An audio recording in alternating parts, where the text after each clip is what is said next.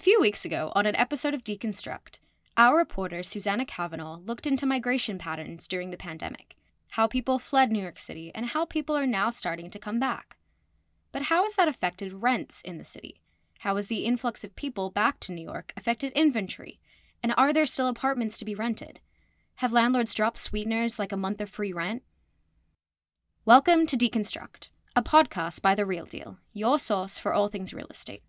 I'm your host, Isabella Farr, and today we're answering a few of those questions and digging into the state of New York City's rental market and what it'll look like through the end of the year. By now, we're all familiar with the story. At the start of the pandemic, rents plummeted and people fled the city. At the bottom of the market, about you know roughly a year ago, um, we saw rents kind of across the board drop 15 to 20 percent. This is Adrian Savino, you know, as vaccination rates kind of climbed and, and people felt safer coming back, there were some, you know, office reopenings and, and you know, restaurants and retail kind of came back a bit, obviously not not recovered fully. You know, people started coming back to the city. By August of this year, rent was almost back to what it was when the pandemic hit. But we've seen, you know, a three to five percent increase month over month, kind of getting back to pre pre COVID levels. So just in Manhattan, July to August, there was a four percent increase average rents were roughly 38.50. They're closer to, you know, 4 to 41 in that range. So you saw about a 5% increase there. And then in Brooklyn, you saw about a 3 to 4% increase from, you know, 2850 to 3000. We really had what I would call a square root recovery where all of a sudden leasing just spiked up and that was really after vaccinations began.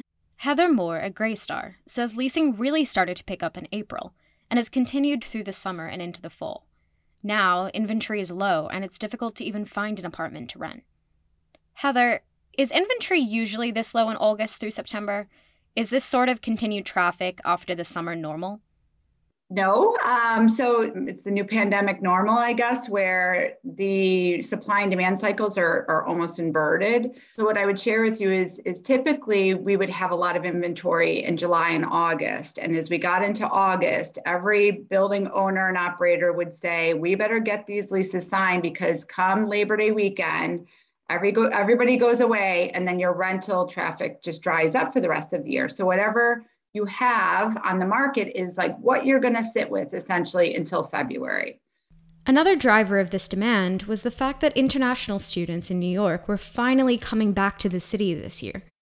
Given that colleges were mostly remote last year, the city was missing a sizable portion of its usual renters. Robert Schmidt at the Guarantors talked about this a little bit more.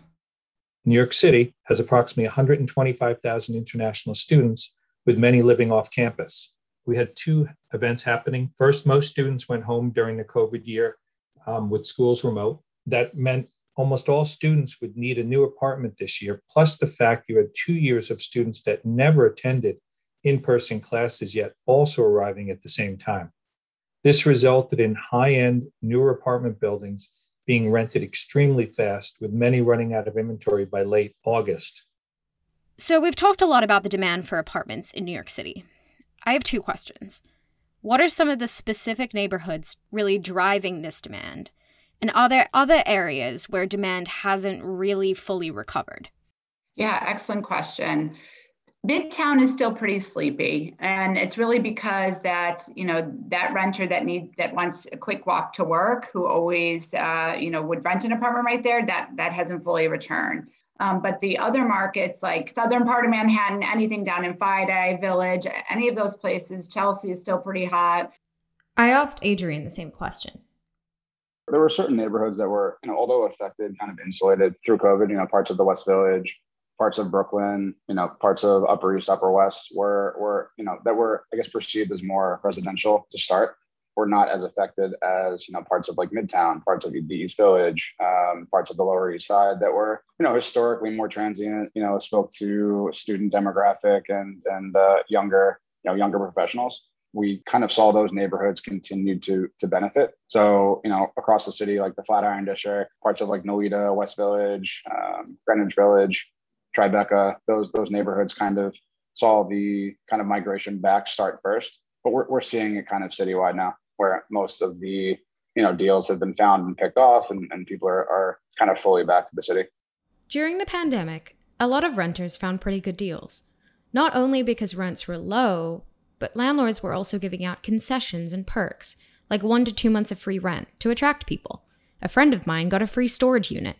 Generally, concessions are offered to incoming tenants. That changed a little bit during COVID because to retain, you know, everyone was kind of shifting focus from uh, new tenants because no one was coming into retention, all of the existing tenants.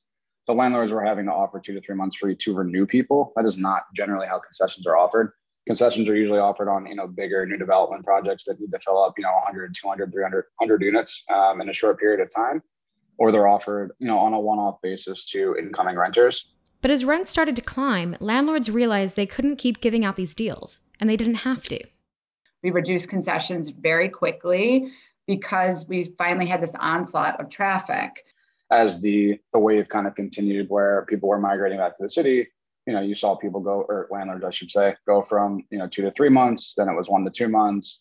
You know, now it's, you know, maybe no no free rent to, to one month. I think there's definitely a a sample size of people that are that did sign uh, leases during COVID. There, you know, were highly uh, there was a lot of concessions offered. So I think that as long as most of those landlords stay on trend with trying to raise rents back to like market rate, you know, because the the market has improved so much, you're going to see a, a, decent amount of inventory turnover. These people that were again bargain hunting and looking for deals, you know, are going to go from you know two to three months free to you know no free rent or or potentially an increase on on the gross basis.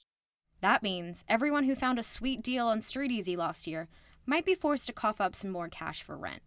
Generally, on renewals, you'll see a you know three to five percent increase on gross rent, and there will be no free rent offered. This year, we just talked about people that are going to be expiring from leases in the next you know two to three months that have let's call it one to three months of free rent, depending on when they signed. It's going to be a very interesting conversation to kind of see play out between existing you know renters, or I should say tenants, and the landlords that, that own the buildings people that are going to be expiring from leases, th- there's going to be a huge spread between what they were paying and kind of like current market rate.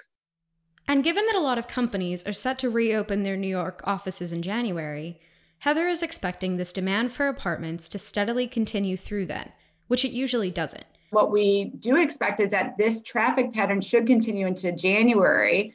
Um, usually, typical demand starts picking up around Valentine's Day into you know the first week of March. Most people don't want to move in the dead of winter. Basically, if you're looking to rent in New York City right now, don't expect to find a great deal with a few months of free rent.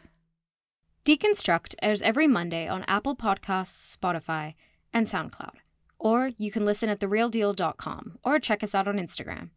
For comments on this episode or on the series, feel free to reach me at podcasts at therealdeal.com.